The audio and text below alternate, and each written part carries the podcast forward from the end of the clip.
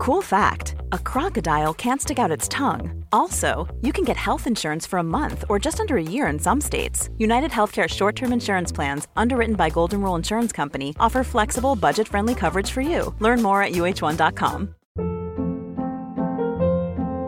Hold up. What was that? Boring. No flavor. That was as bad as those leftovers you ate all week. Keke Palmer here, and it's time to say hello to something fresh and guilt-free. Hello Fresh. Jazz up dinner with pecan-crusted chicken or garlic butter shrimp scampi. Now that's music to my mouth. Hello Fresh. Let's get this dinner party started. Discover all the delicious possibilities at hellofresh.com.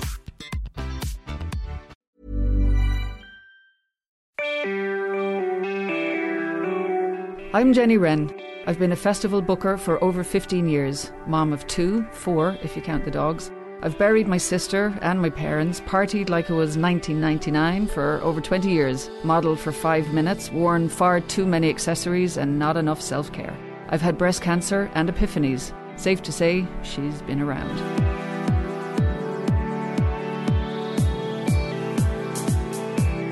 You're listening to Hindsight Conversations, where my guests are invited to bring to the table what it is they want to discuss, feel ready to share from where they are in their lives. We meet it together with no agenda.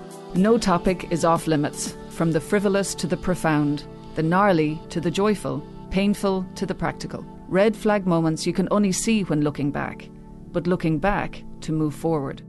Join me weekly where we explore the 2020 vision of hindsight. Everyone has it.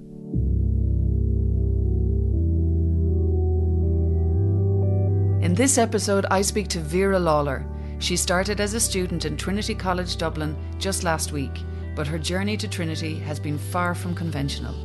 Always a keen student who loved reading, she was just 15 years old when she was told on a Friday afternoon that she'd be leaving school to start work the following Monday. Late in 2019, her dear sister and best friend died. Not long after that, COVID 19 hit. A few months after the first lockdown, she retired from her 30 year career as a doctor's receptionist and is now charting a new course and throwing out any ideas of a quiet retirement. More than 50 years after she left school, this inspirational mother of two and grandmother to three is finally walking through the front arch as a Trinity College student. In our conversation, we talked about family, work, grief, and her lifelong love of learning just a few days after she officially embarked on her new life as a college student.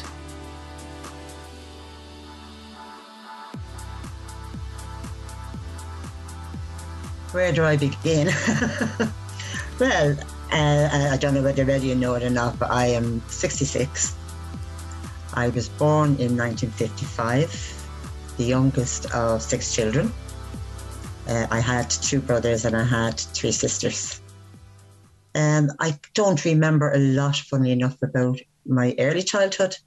I vaguely remember starting school and my mother bringing me down, and they weren't allowed in those days to go into the classroom as you're way to do now. You were left at the door. The nun took your hand, gave you sweet, and brought you in. That was the end of that story.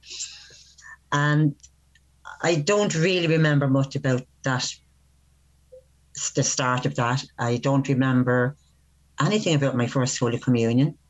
The only thing I know is that I saw photographs of the dress I wore.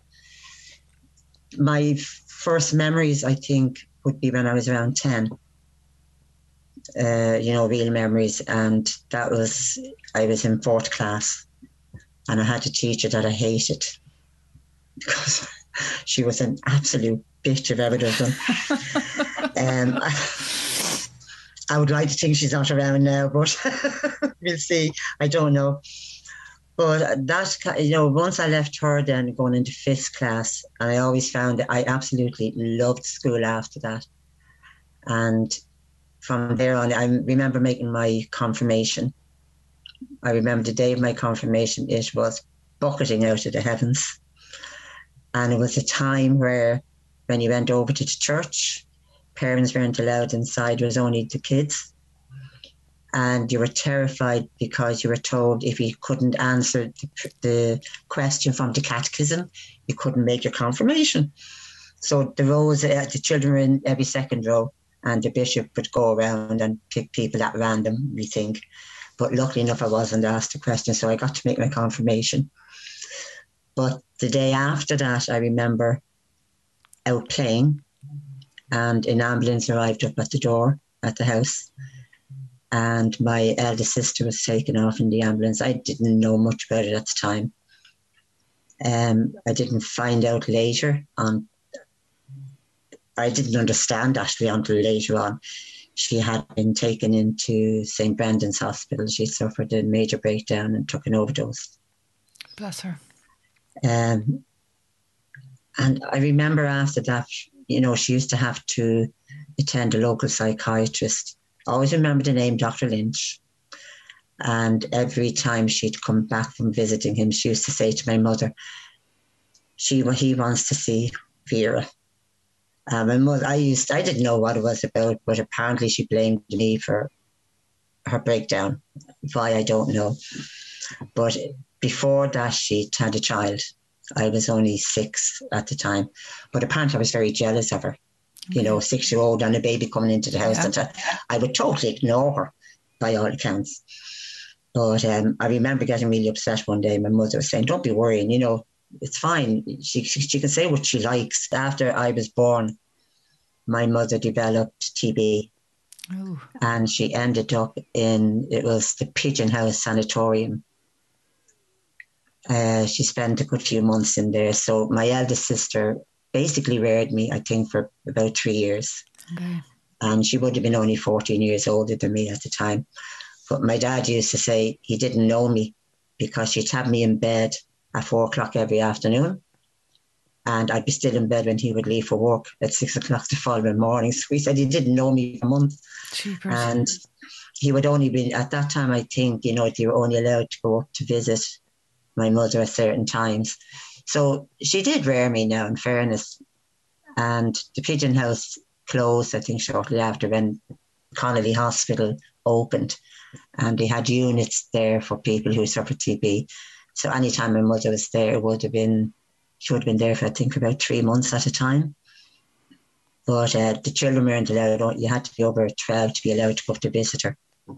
But as we got older, she spent a lot of time in hospital now, in mm. fairness. Uh, so I don't, my mother, I don't really have as many, as many memories as I'd like to have had mm. with her. Um, I remember one time she was there, um, myself my sister was still under 12.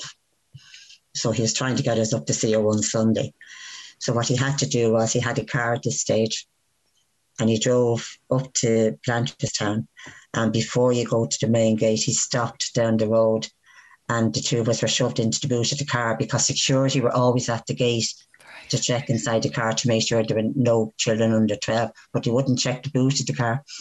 So we got up to see her on a couple of occasions like that, you know. But I was, um, in the meantime, then I was, I went to secondary school and I was going, I was due to do exams in the June and I remember coming home from school on a Friday in May, the very beginning of May, and my mother saying, You won't be going to school next week. And didn't think too much about it. Mm. And I said, Why? I said, There's a job lined up for you. My other sister had gotten a job for me and I didn't know about it. It was a time then, you know, mm. they needed money. They needed the money, it was financial. And I remember crying my eyes out the whole weekend and I wouldn't speak to my sister. I blamed her because I had to leave school. What age were you? I was 15. 15. And I remember the only time I ever got cheeky or with my mother was I remember time I wasn't going to school on the Monday. I wanted to go down to the school principal to explain to her mm. why, because I didn't want her thinking I was leaving because I was afraid of doing exams or anything like that. And she was asking then, you know, if I go up and speak to your mother, you think, will she, would she change her mind? And I said, no, my mother makes up her, her mind. You know, nothing, God wouldn't change it for her. So I started on the Monday with a local bakery. And I always remember you had to work a week and then you got paid the following week. Mm. And the wages was £4.10 shillings. wow. For 40 hours. I think it was just over 40 hours a week you had to work. So all I was doing at the beginning was, you know, you're wrapping the cakes, you know, for mm. to be sent out to shops. So I did that for a while. And then I had loved it. I loved science and French, especially in school. And I had a French teacher, Miss Mondeau was her name, lovely woman. And she knew I wanted to continue with the French. So she made some tapes for me wow. and sent them off to me so I would continue to learn. So I ended up then, then you got paid then. You didn't say how much you handed up. Your mother told you what you could hand up. So what I was left with then, I started going to nights, to night classes. And I signed, I went to Eccles Street to do French. I did that for a year. And then I went to the local Spanish nuns convent, which was in Finglas at the time. And I did my shorthand and typing course there. Um, and while I was there, I, I actually enjoyed it, I have to admit. Then one evening I was coming home. It would have been the November, I'd started in the September. And I used to come home with another girl and we'd walk home together. She lived not too far from me. But she wasn't there one night, so I had to come home on my own. And I was going through, there was this lane that you couldn't avoid. And I was obviously, I was the only one walking through this laneway.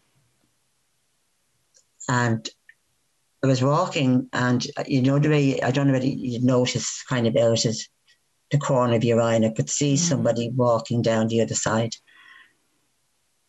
And I'm walking past, and he walks past me. And next thing, I'm dragged by the neck down into this other end of the the laneway. And I remember, I remember freezing. I couldn't. I thought I was screaming, but I wasn't. And I had to. It was probably only for a few seconds. I don't know, but I did eventually manage to let out a scream and there was a lad going down. He, the family used to sell papers locally, the newspapers, and he was going to the pub with his girlfriend for a drink, and he heard and he came down. And I have to admit, I think only for him, God knows what would have happened to me that God. night. Wow. And he, I remember he chased after this bloke but couldn't catch up with him. But he brought him and his girlfriend, brought me home. And my mum and dad, they just said, look, you know, somebody explained to me, my dad exactly what happened. So himself and my brother went out then in the car mm. and they drove around trying to find him. I was reported to the guards. But after that, then for a while after that, someone used to walk me down. And then when the other girl was back, the two of us would still walk back together. But that that stuck with me for a good while. And then eventually things sort of settled down and I stopped thinking about it. But I continued with the course. Wow. And then about 10 months into the course, I was offered a job, my first office job. But in the meantime, while I was working in the bakery, the manager of the bakery found out I was doing the night courses and called me into his office and sacked me. Oh my God. Really? And the reason he was sacking me was because why did somebody of my age think I could better myself? Oh my God. And that was his attitude at the time. So I went down because my sister then was still working there and I went, she worked in the canteen and I went down and I just said, I've been sacked. And she said, why? So I up and told her, you know, mm. what had been said. So she went down to the union because she was in the union at the time. Okay. And he came up and he had to come back to me that evening and tell me that um, it was okay. I could go back. I was still employed there. Oh my God. So then that attitude, and I said, to hell with you, you know. So the first, when I got offered the first office job, I took that. I was gone out of there like a hot snot. I can imagine. And I got a job at a transport company. Um, then in the meantime, my mother was starting to take really bad. I got a job in the August, and coming up to that Christmas, my mother hadn't felt well, and just before the new year, then she was taken into hospital, and she passed away then that March. She never oh, came out of it. Oh, God. But I tell you the innocence. I remember, God, when the day she died, my dad woke up that morning at 10 to 4 and went into my one of my other sisters and just said to her, I'm going up to the hospital before they bring your mother down to the morgue. Now, we didn't have a phone in the house at that time. And uh, Roisin was saying, What do you mean? He said, I'm going up to see your mother. We said, You know, how do you know? He said, I just know. So they went up to the hospital, apparently, and uh, they went in, and it was confirmed that my mother had died. And my sister Roisin just happened to ask the nurse, it, it, it kind of got to her, and she just asked nurse, Would you mind telling me what time my mother passed away at? Mm. So she said 10 to 4. Wow. And it was the exact time my father woke up. He just knew Gosh. instinctively. So, what but, age was uh, your mom, Vera? My mom was, uh, she had just turned 56. Wow. Uh, her birthday was on the 8th of March and she died on the 26th. Wow, so young. So and you were you were now were you 16? I, I'd only I was 16. Yeah. And I remember they came back that morning and they called the rest of us, you know, to, to come down and told us what happened. So there used to be, it's not pennies, I can't remember what the shop was called in the local village. And I was sent down to buy all the black tights and the black material that had to go on mm. the women's coats. They used to have to put a diamond on the the arm of a coat. Okay. So that if you were out, somebody knew that there was a death in the family. You had to keep it on, I think, for three months. But I, I was bitching about the fact I had I was the one who was sent down to buy all the time. oh my God. And I think back, I said, Jesus, I must have been a right bitch at the time.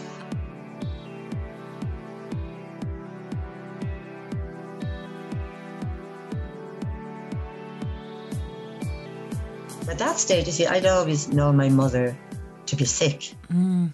You know, she was forever in hospital. Um, you know, with the TB, like I say, she was kind of sick on a regular basis then after that. And then she got to a point where she was confined to a wheelchair. And the last kind of year of her life, she couldn't even walk, you know, see the house from the house to the gate, which wasn't that mm. far.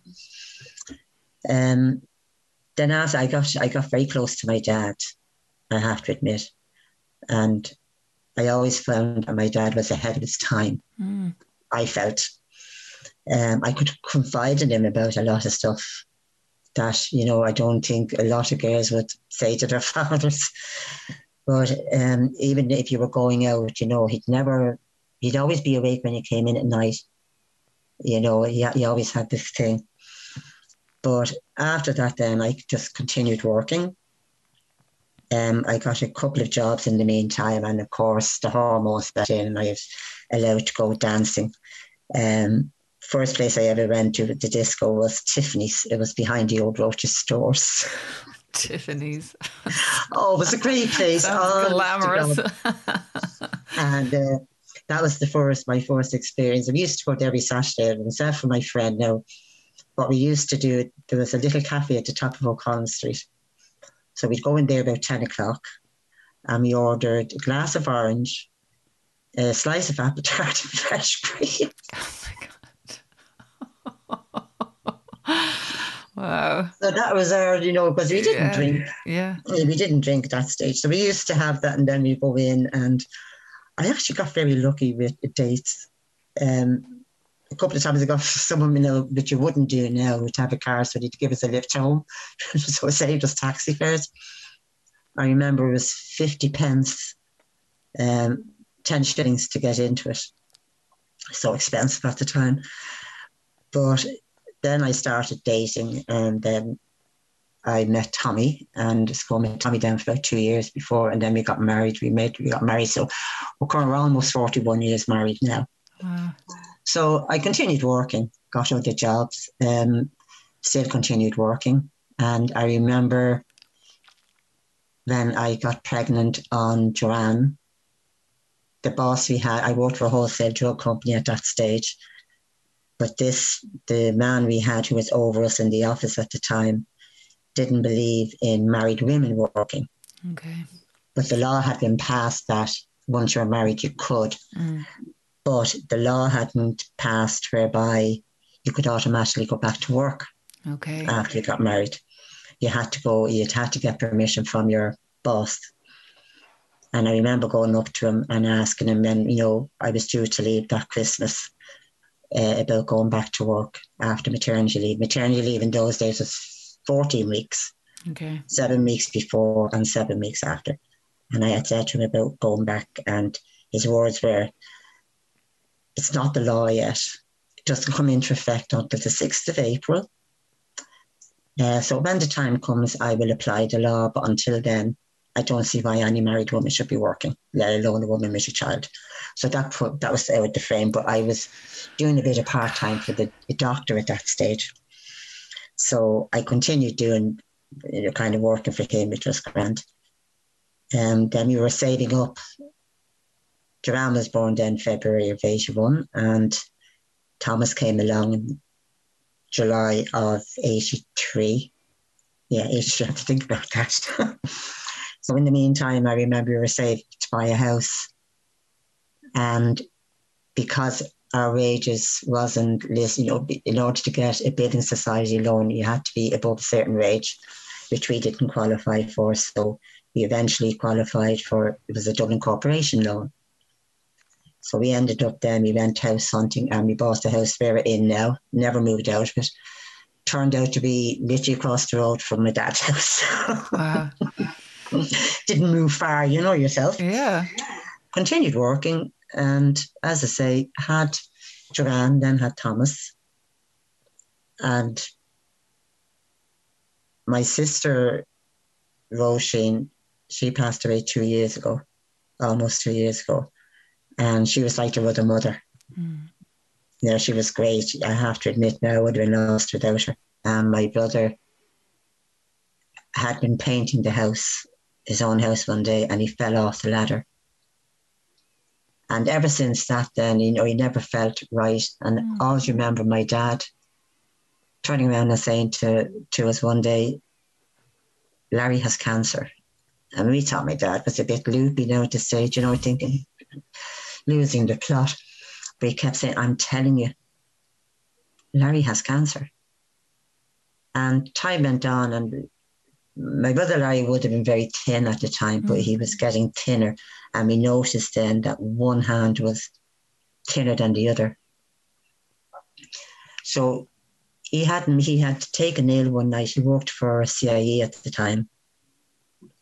And I remember 81, February of 81, the year of the really bad snow. Mm. And on that Friday, it was early February. And he hadn't felt well.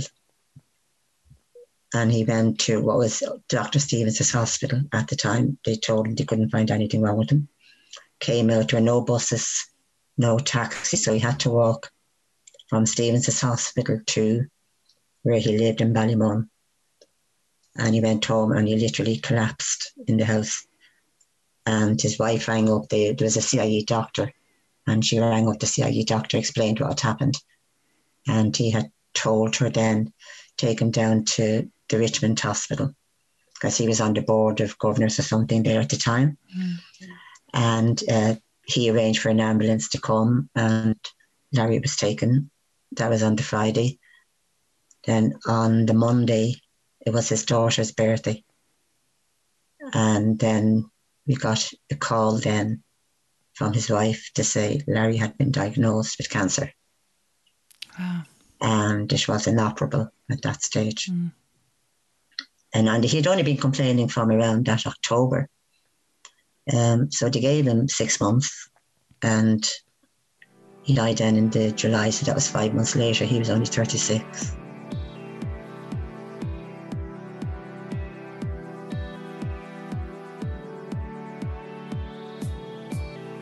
I remember one time when Joanne, I, when Joanne was about two years of age, I put her name down for one of the local schools, but it was a Church of Ireland school, and we were Catholics. And two and a half years later, we got notification that she had been accepted. And I just remember thinking, how am I going to tell my dad? You know, because my dad was, you know, like myself, still, he was a proper practicing Catholic. And I remember going up to him and telling my dad that Joanne had been accepted, and he was, I was saying to school that she was going to. And he said, I always wanted to see what the inside of that school looked like. you know, yeah. and there's me thinking he was going, why don't you put her into a Catholic school? But yeah, it was just a small school. It was a three teacher school. But I remember when it came up to First Holy Communion, and we had to make our own arrangements. So I remember going down to the local priest and to try and sort out, you know, kind of communion. And he was saying, What school are they in? And I was saying, you know, she was in the local parochial school. Well, talk about reading the Riot Act. And he said, Well, if you're so interested in your child making a first Holy Communion, why don't you put her into a proper Catholic school? You're not a Protestant school, you know. And I just got mad and I said, Well, put it this way my children go to school, my children go to Mass every week. Every Saturday they were brought to Mass, whether they liked it or not. Says I, I buy the books from this church that teaches them the prayers. So I, I can guarantee, so you put, you ask her questions and ask child from the local Catholic school the same questions. I tell you, my daughter will be able to answer them more of them than they will. So I'm making sure so it's my responsibility. But I, at the time, then we realised what he was annoyed about was, you know, the capitation grant. They weren't, you know, for every every Catholic child that went to Protestant school, they were losing out on the grants. Right. Okay. But he kept saying that he started saying, "Well, you're not even part of this um, parish," and I said, "We are because we're literally we're kind of on the board, I suppose." But he kept insisting, no, it wasn't the case. So I went up to the other church and I said it to the priest up there, Father O'Connor, who was the parish priest at the time, he was a lovely man. And I was saying it to him and he said, Look, you're not actually in our parish, but what he said, what I recommend you do, he said, is ring Archbishop House. Mm-hmm. He said there's a section there for primary schools. Speak, he gave the name the priest to ask for and explain your situation and just see what he says. He said, if there's a problem, he says, come back to me and they can make, you know, she can make her first Holy Communion here. So I remember then getting on to uh, Archbishop House, I explained to him, and he checked it out and he said, no, you're on the, you're in the jurisdiction of the Forest Church. And I had to go back down to see the priest the following day and explain to him I'd been on to, he said, you let him know that you're on to me. So I went down, Judy spoke to him and uh, I up and said, yeah, I'd been on to, you know, to Archbishop House.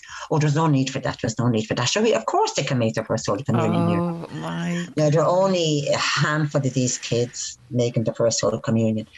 They'll talk about making it difficult. You never once told us, I remember, about any of the practices that were going on. Mm. During the first Holy Communion, they were put literally to the end of the church, you know, at the very back of the other schools. They weren't even allowed to, you know, you couldn't even put them in between and never allowed to bring anything up to the altar as an offertory. You know, and he deliberately ignored us, and he was he was eventually transferred, um, but he he made life really very difficult. And the same then when Thomas was making his first Holy Communion. But I remember it was the idea, though, you know, that they were just annoyed at the fact that I had them in Mm. This you couldn't even say Church of Ireland, you know, Protestant school. Protestant, yeah. But I never regretted sending them there. You know, as far as I was concerned, it's a three teacher school. Parents, you know, the teachers knew the parents from junior infants right up. And then so Thomas, it, was, it was, the size of the school that sort of drew you there. That there would be, yeah. yeah. I did not want them in a large school. Mm. I just didn't. I I, I favoured the smaller school. Mm. Uh, but I remember Thomas especially. Um, he was only about a year there, and he got up here one morning and he said he didn't feel well, and after me he looked a bit pale. And I said, "Okay, take you off school for the day. Bring you down to the doctor." Brought him down to the doctor, and he examined him, and he says, "Fear touches schoolitis." That's all it was and I wanted to kill him. I swear to God, I wanted to kill him. And only for his, the doctor's father was there, I think he would have got a smack. but I always remember saying, you've done it once, that can never happen again. And poor Joanne, she never forgave him first because any any time she'd be trying to get a day off school, I'd say, "But she'll go to school. If the if the teacher thinks it's serious, they'll they'll phone." Yeah, yeah. you know. And uh, never got a phone call all the way through primary school for each. but Joanne used to hate it, the fact that you know you, they couldn't get. And I think that's probably what it was. I think it was the fact that I missed out. Okay. And I wanted to make sure that they got the opportunity. Their education, yeah. Yeah, for me, it was all important. Mm. And I remember being pregnant on Joanne, and I had both of them in Holles Street Hospital. So when I'd go for the antenatal visits, I always walked through Trinity. And I'd go in completely different to the way it is now. But I'd walk in and I'd sit over where the cricket grounds were. Mm. And I'd sit there for a while. And maybe, you know, if I had an apple, you know, have something to eat and then I'd go off. And I always visualized myself being there. And so I think, but I think that was the reason why with the kids, you know, I hated the idea of them having a day off unnecessarily. Okay. Because I, I just felt, you know, education is everything.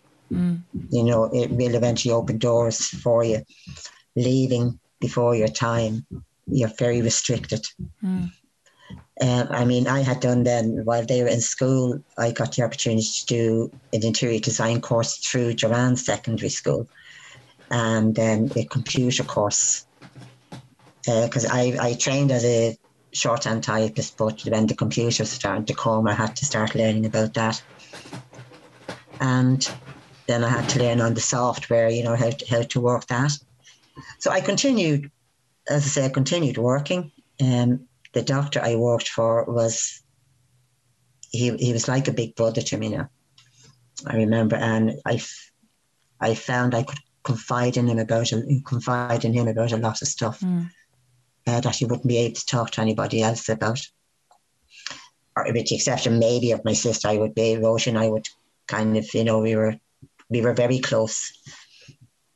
Probably because we only lived across the road from mm. each other helped. Um, but he, my boss then took ill and he was he was down in the surgery one day and he he just said that you know his back was killing him. And I remember slagging him. I said, eh, you know, you've run into Delune. I said, you might want to get that old prostate checked. And he just started laughing and he said, no, no, it's just all your coffee that's running out of me.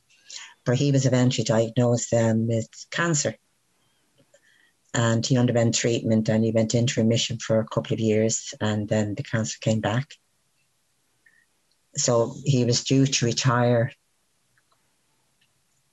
And he took the, the, week the, week he was he had retired, you know, he, he the cancer was back again and he ended up back in hospital. So when he retired, so the doctor took over. And then Al lived for, I think, about six months after he died the following February. He retired in July and he died the following February. Mm. So his death had an impact on me because mm. I'd known him for so long, very close. And, you know, when there was stuff going on, you know, kind, kind of in my life, he was always there, you know, in the background and, you know, he'd help or advise you you know, he, he was fantastic. And things changed then when the other doctor took over. I always kind of felt he only had me there, you know, because he felt he was obliged to in one way, and because he knew I would have had enough information about patients that okay. I would be able to say, well, I mean, in fairness, my old boss had said to him at the time, look, you know, there are patients who will confide in Vera, mm. and she'll know more about the patients than I will know. And she's a great source of information. So I think that was part of the reason. I continued working with him for for until I retired.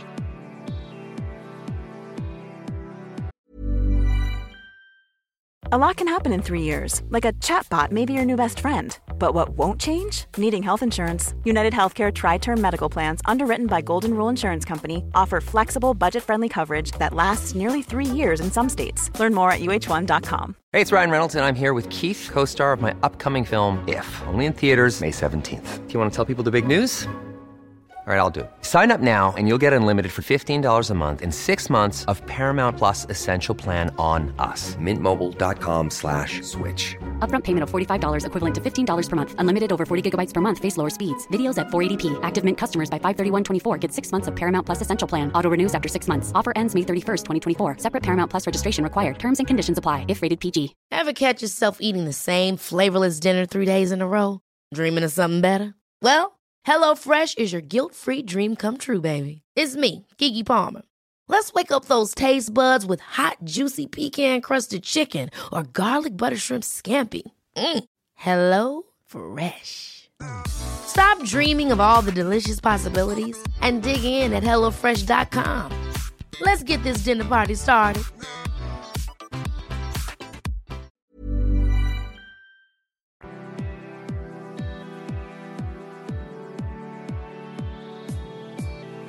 Three years, four years back now, my el- elder sister, Molly, who reared me, uh, she kept reminding me. Mm. Uh, she, her husband had been diagnosed with cancer then as well, and he died in the April.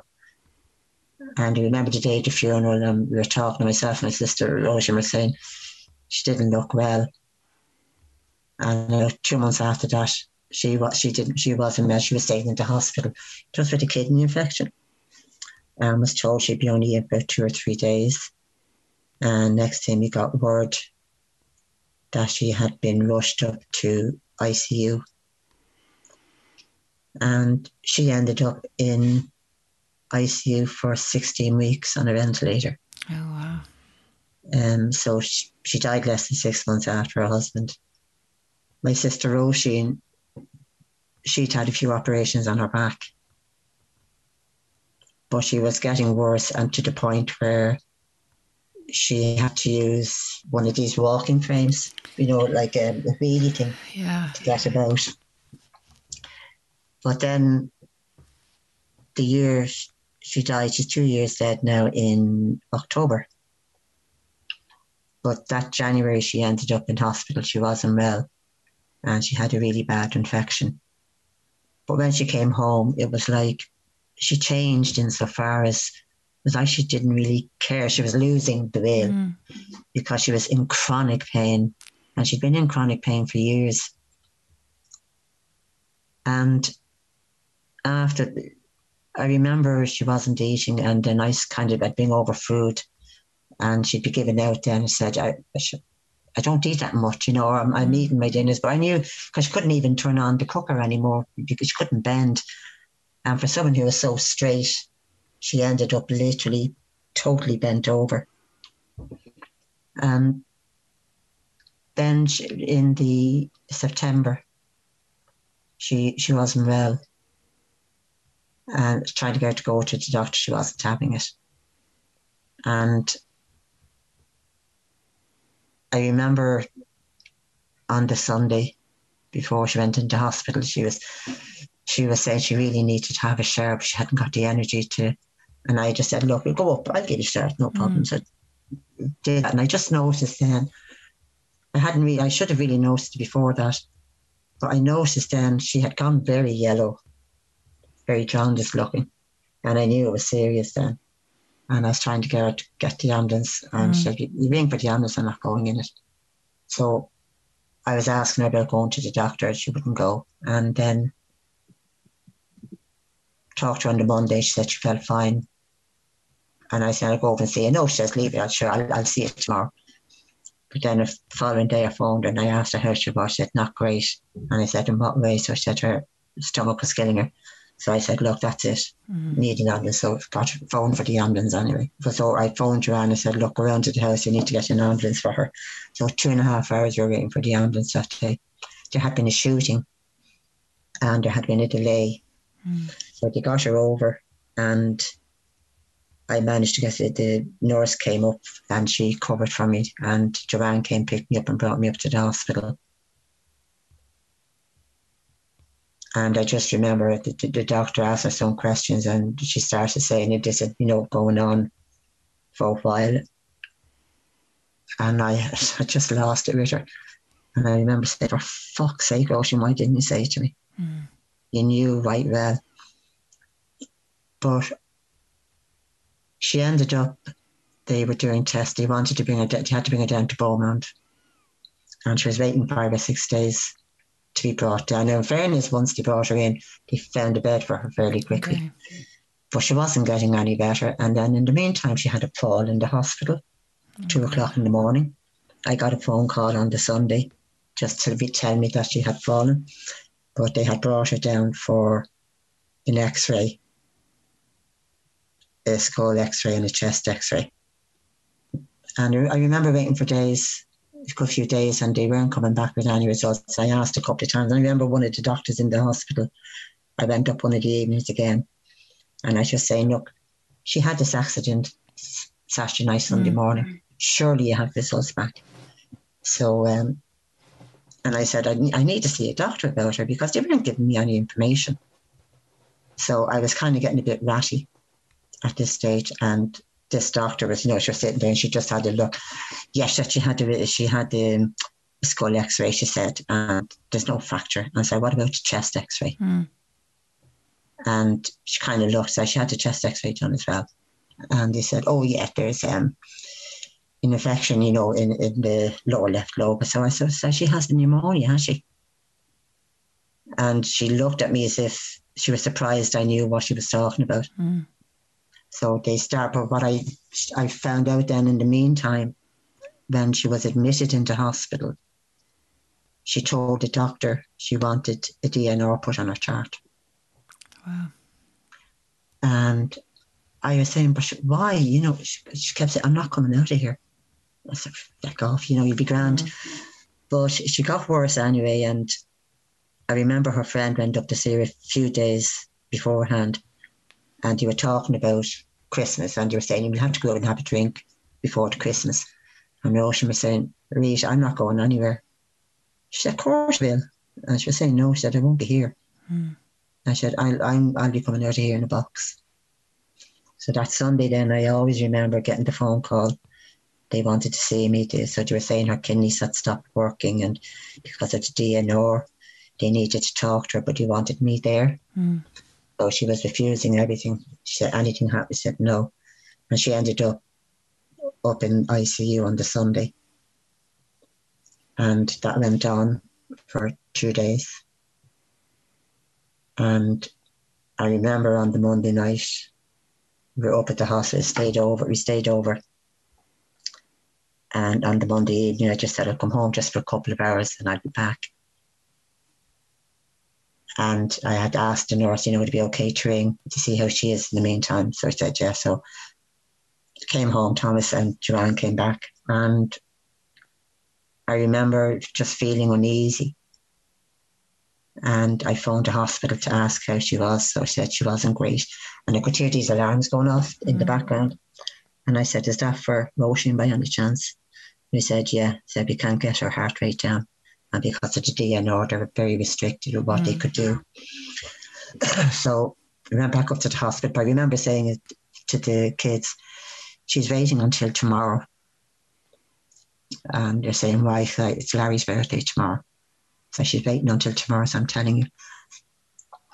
So we notified his children as well. His one of his daughters lives in England, but the other daughter lives in Wicklow, so she came up the following day anyway. But they came remember being called in, into a meeting and they were saying they had done as much as they could for her. Mm. Um, and then he said we could keep her on life support, but there was only one particular tablet that was keeping her alive. So because I was next to kin, I was the one who had to make the decision. uh, now, my brother and my sister were at the, were in the meeting, and I remember just asking Mel if she's left the way she is, you know, what are her chances? And you're saying, Mel, she could be here, you know, she could probably be here for about six months in ICU. And I knew Roisin didn't want that. So I said, well, what happens if she's taken off this medication? And they just said, well, you're talking maybe a day. So I had to make a decision based on that.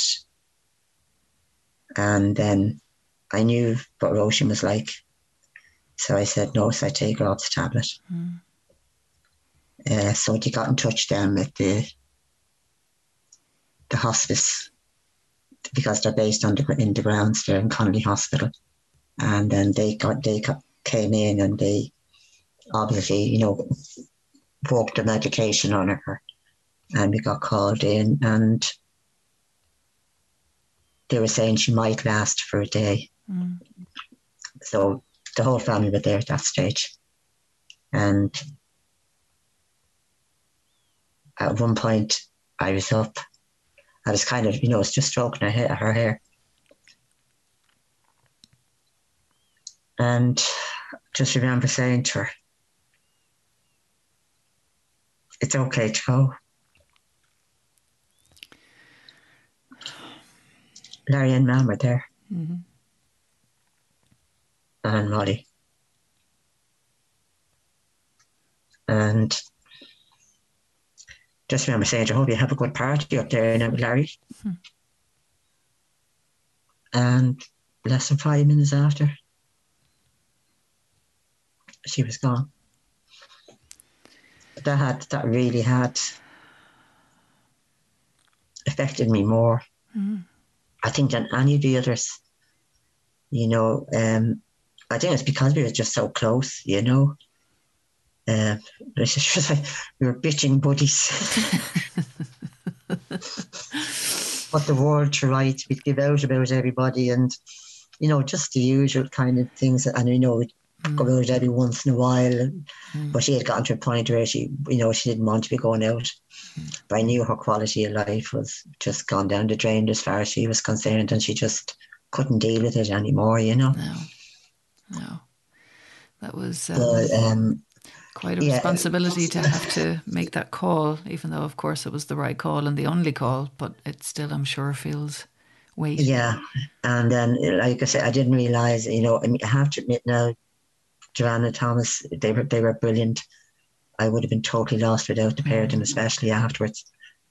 Um, you know, kind of great help. And as the weeks went on, then I noticed I, I suffer with these seizures. Mm. Uh, they're not epileptic, they're stress related. Mm-hmm. And I remember after my boss died, these seizures got really bad. I ended up in hospital on one occasion for three days because I knocked myself out. Oh, jeepers. But um, they did. I mean, I had all the tests done, and it turned out I knew it wasn't epilepsy, but they did say it was more of stress related. So mm.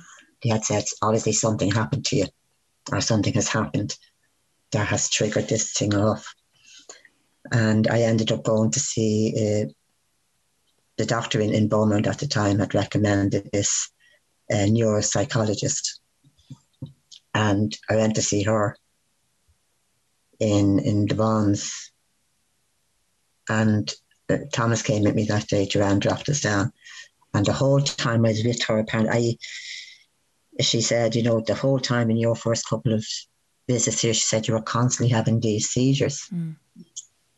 But over time, I mean, I attended her for well over a year.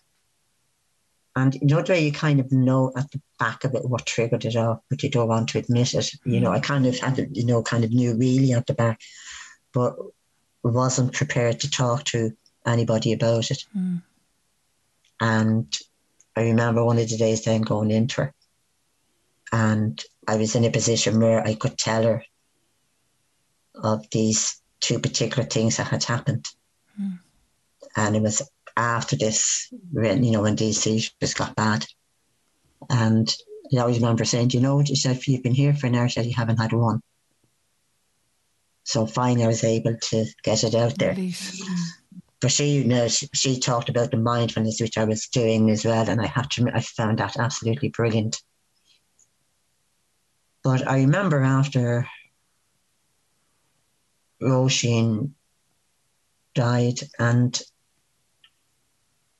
they, they, they, they started to get bad again and Thomas made Thomas made an appointment with her with this uh, neuropsychologist, unbeknownst to me. And in fairness, like I say, she gave me very quick appointments. So she gave me the last appointment of the day. And I remember going down and I explained to her, you know, kind of general chat.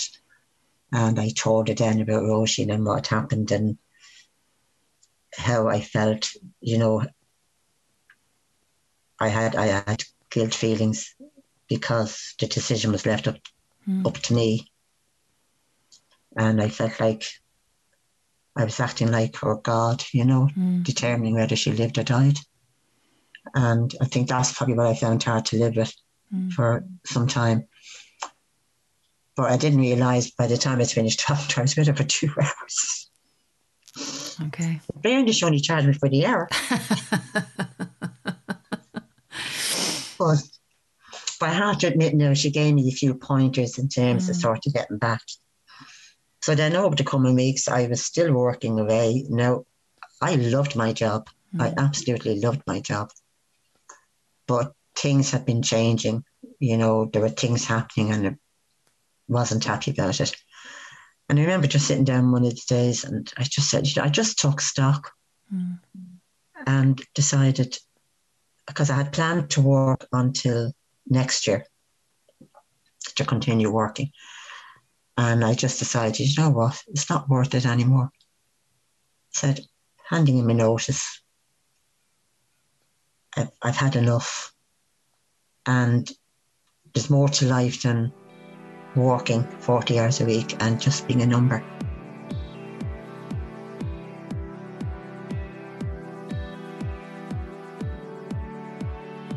I ended up handing him a notice and I left last July. So I was trying to get onto a couple of courses locally and a lot of them were, you know, because of the COVID, you know, had changed mm. things. So I eventually got into onto a course, but it had already been going on for a few weeks in Introduction to Psychology. And Hatcham I found it really interesting though and very enjoyable. But in the meantime, but because I was trying since last Christmas to get onto a course and nothing was happening, I had decided that I knew about the Trinity Access Program, but never re- I just assumed it was for children in secondary schools who wouldn't otherwise be able to go. Hmm. And I don't know what made me go onto their page, and I started reading through it and discovered anyone of any age can apply. So I decided I'd have a go at it. I, I did something to anybody. And I filled in all the forms. You had to you had to write an essay about something that was in the news at that particular time. Uh, then you had to do another essay as to why you felt you should be considered for this course. And I remember I sent it in in the February, and you were having a meeting, a Zoom meeting in the March for anyone who wants to be on the at the meeting and to give information about how you apply, what you need, and all the rest. So Giddy here has already done all the stuff, sent it all in, essay and all. And next thing they were given the talk, and you were talking about the essay, and you were saying about you know the essay can be about anything that's currently in the news. And one of the girls who was doing it, Sarah, she turned down she says, Now, please, she said, I know we're going to have about 200 essays coming in. Please don't write about COVID. and I'm t- all I could think of, oh shit, that's me out of frame. Right. And because what did I write about? COVID. COVID. So I didn't think any more about it. I, I had assumed that that was it. It wasn't going to happen. So next thing, uh, about a month later, I get this email from Trinity telling me that I'd been shortlisted for an interview. So if, for the interview, then they were going to ask general questions. Um, I had to read the book, you know, whatever book I was kind of reading, and be able to talk about it, what was in the book and I love all these, you know, 24 hours in A and E Mary Cassidy, fascinated with her. and I had I had her book and I had been reading it anyway. So I kind of spoke about that, and they were asking then, you know, about the essay. And I just remember saying, to be honest, I didn't think I had a chance of an interview because of what she said at the meeting. she says, I don't mind me. So she just said, Did you do any research on it? And I said, No, I actually did it from a personal perspective because during the first lockdown, I was classed as essential services. So I had to go to work every day. Mm. And I remember kind of walking down the road and all, you know, the curtains closed and all the cars outside and all I could think of seven o'clock in the morning and you're walking past bastards, they're all off. they're all in bed. But once I got into work, I was fine. Mm-hmm. I wrote about it from the, you know, from that aspect, going down how things changed in the surgery. Mm. Um, patients, the effect, you know, I felt the effect that I had on them, um, about what I think was going to happen in the future as a consequence mm. in terms of mental health and especially mental health for children. Mm and children with special needs that, you know, it was going to, you know, have a, a knock on effect. But she'd asked me then, did you do any research? And I said, no, it was just literally, mm. you know, from my own thing.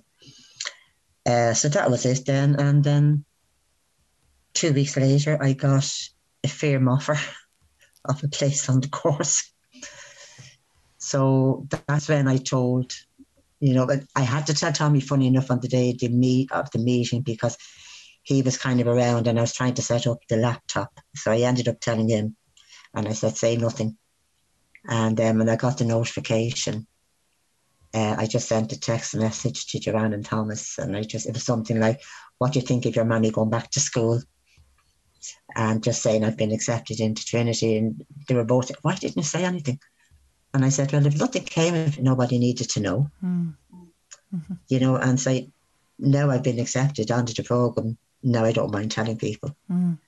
But uh, I did say that I didn't really want too many people knowing about it because, you know, I always have this thing that until it actually happens, mm. you know, like I, until Monday when I actually went in, then it was real. Um, but I always kind of felt, you know, all you know, all the way through that, you know, I kind of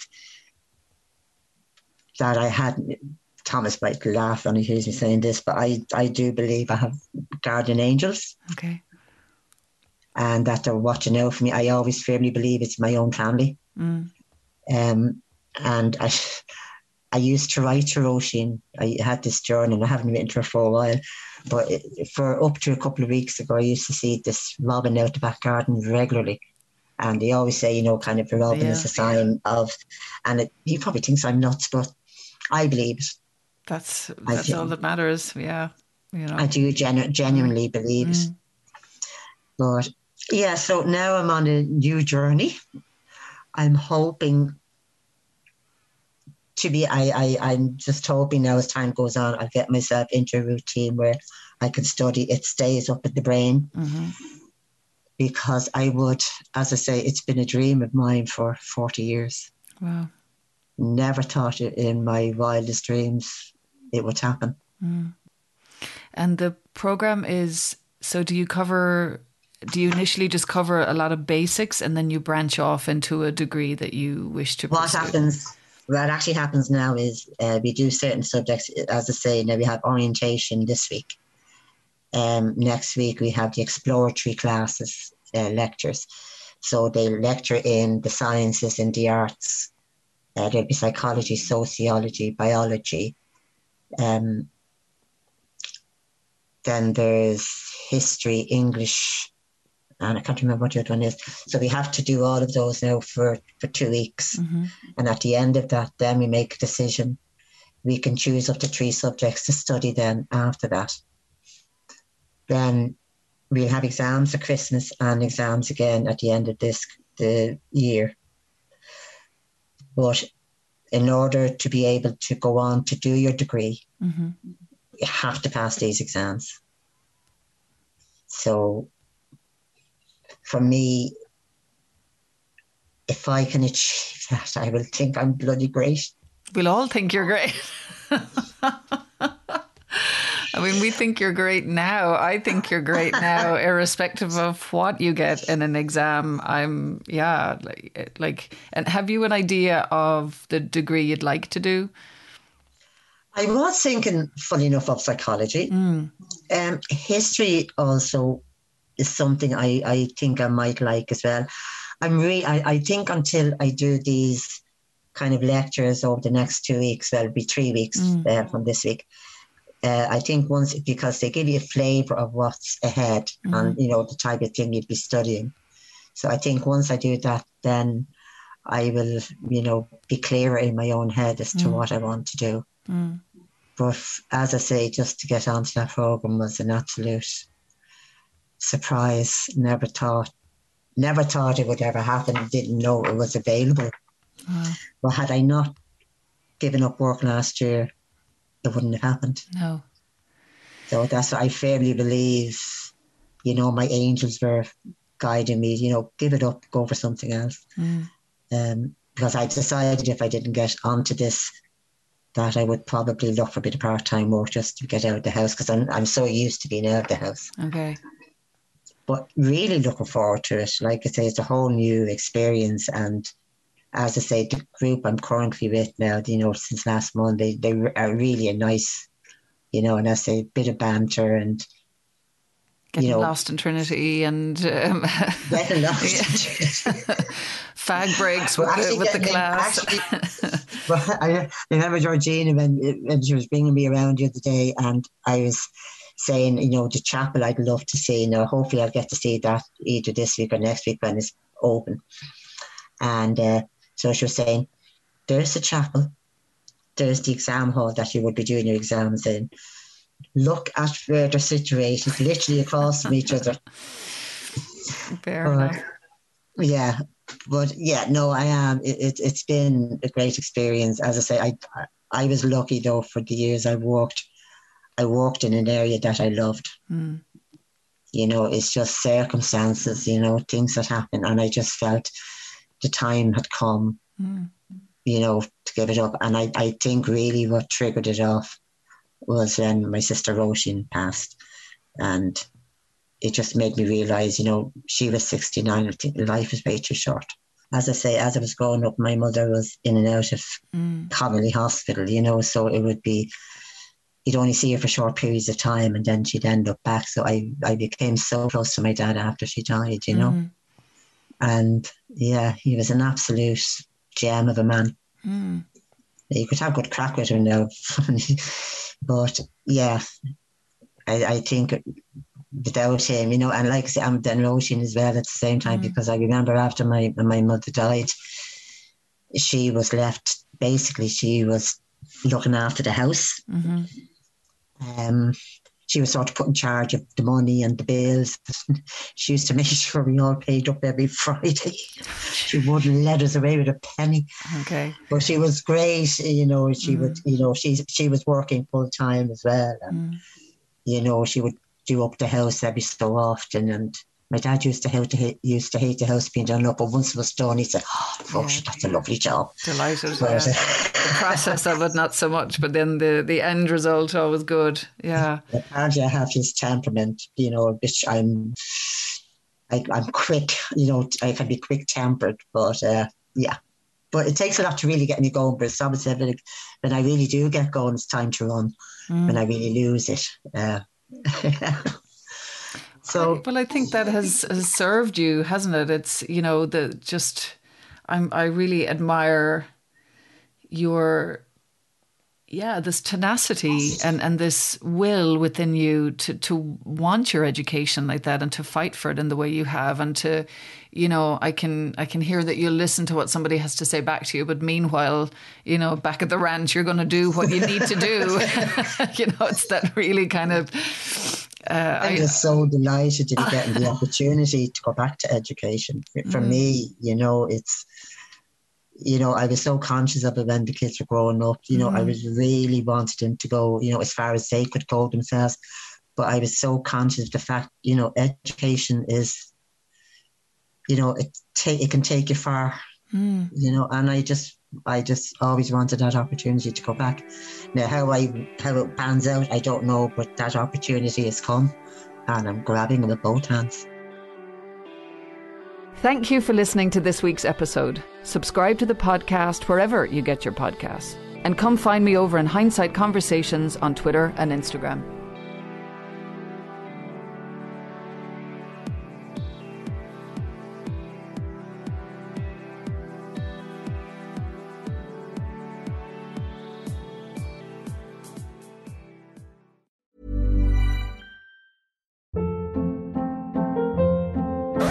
Hold up. What was that? Boring. No flavor. That was as bad as those leftovers you ate all week. Keke Palmer here, and it's time to say hello to something fresh and guilt-free. HelloFresh. Jazz up dinner with pecan-crusted chicken or garlic butter shrimp scampi. Now that's music to my mouth. Hello Fresh. Let's get this dinner party started. Discover all the delicious possibilities at hellofresh.com.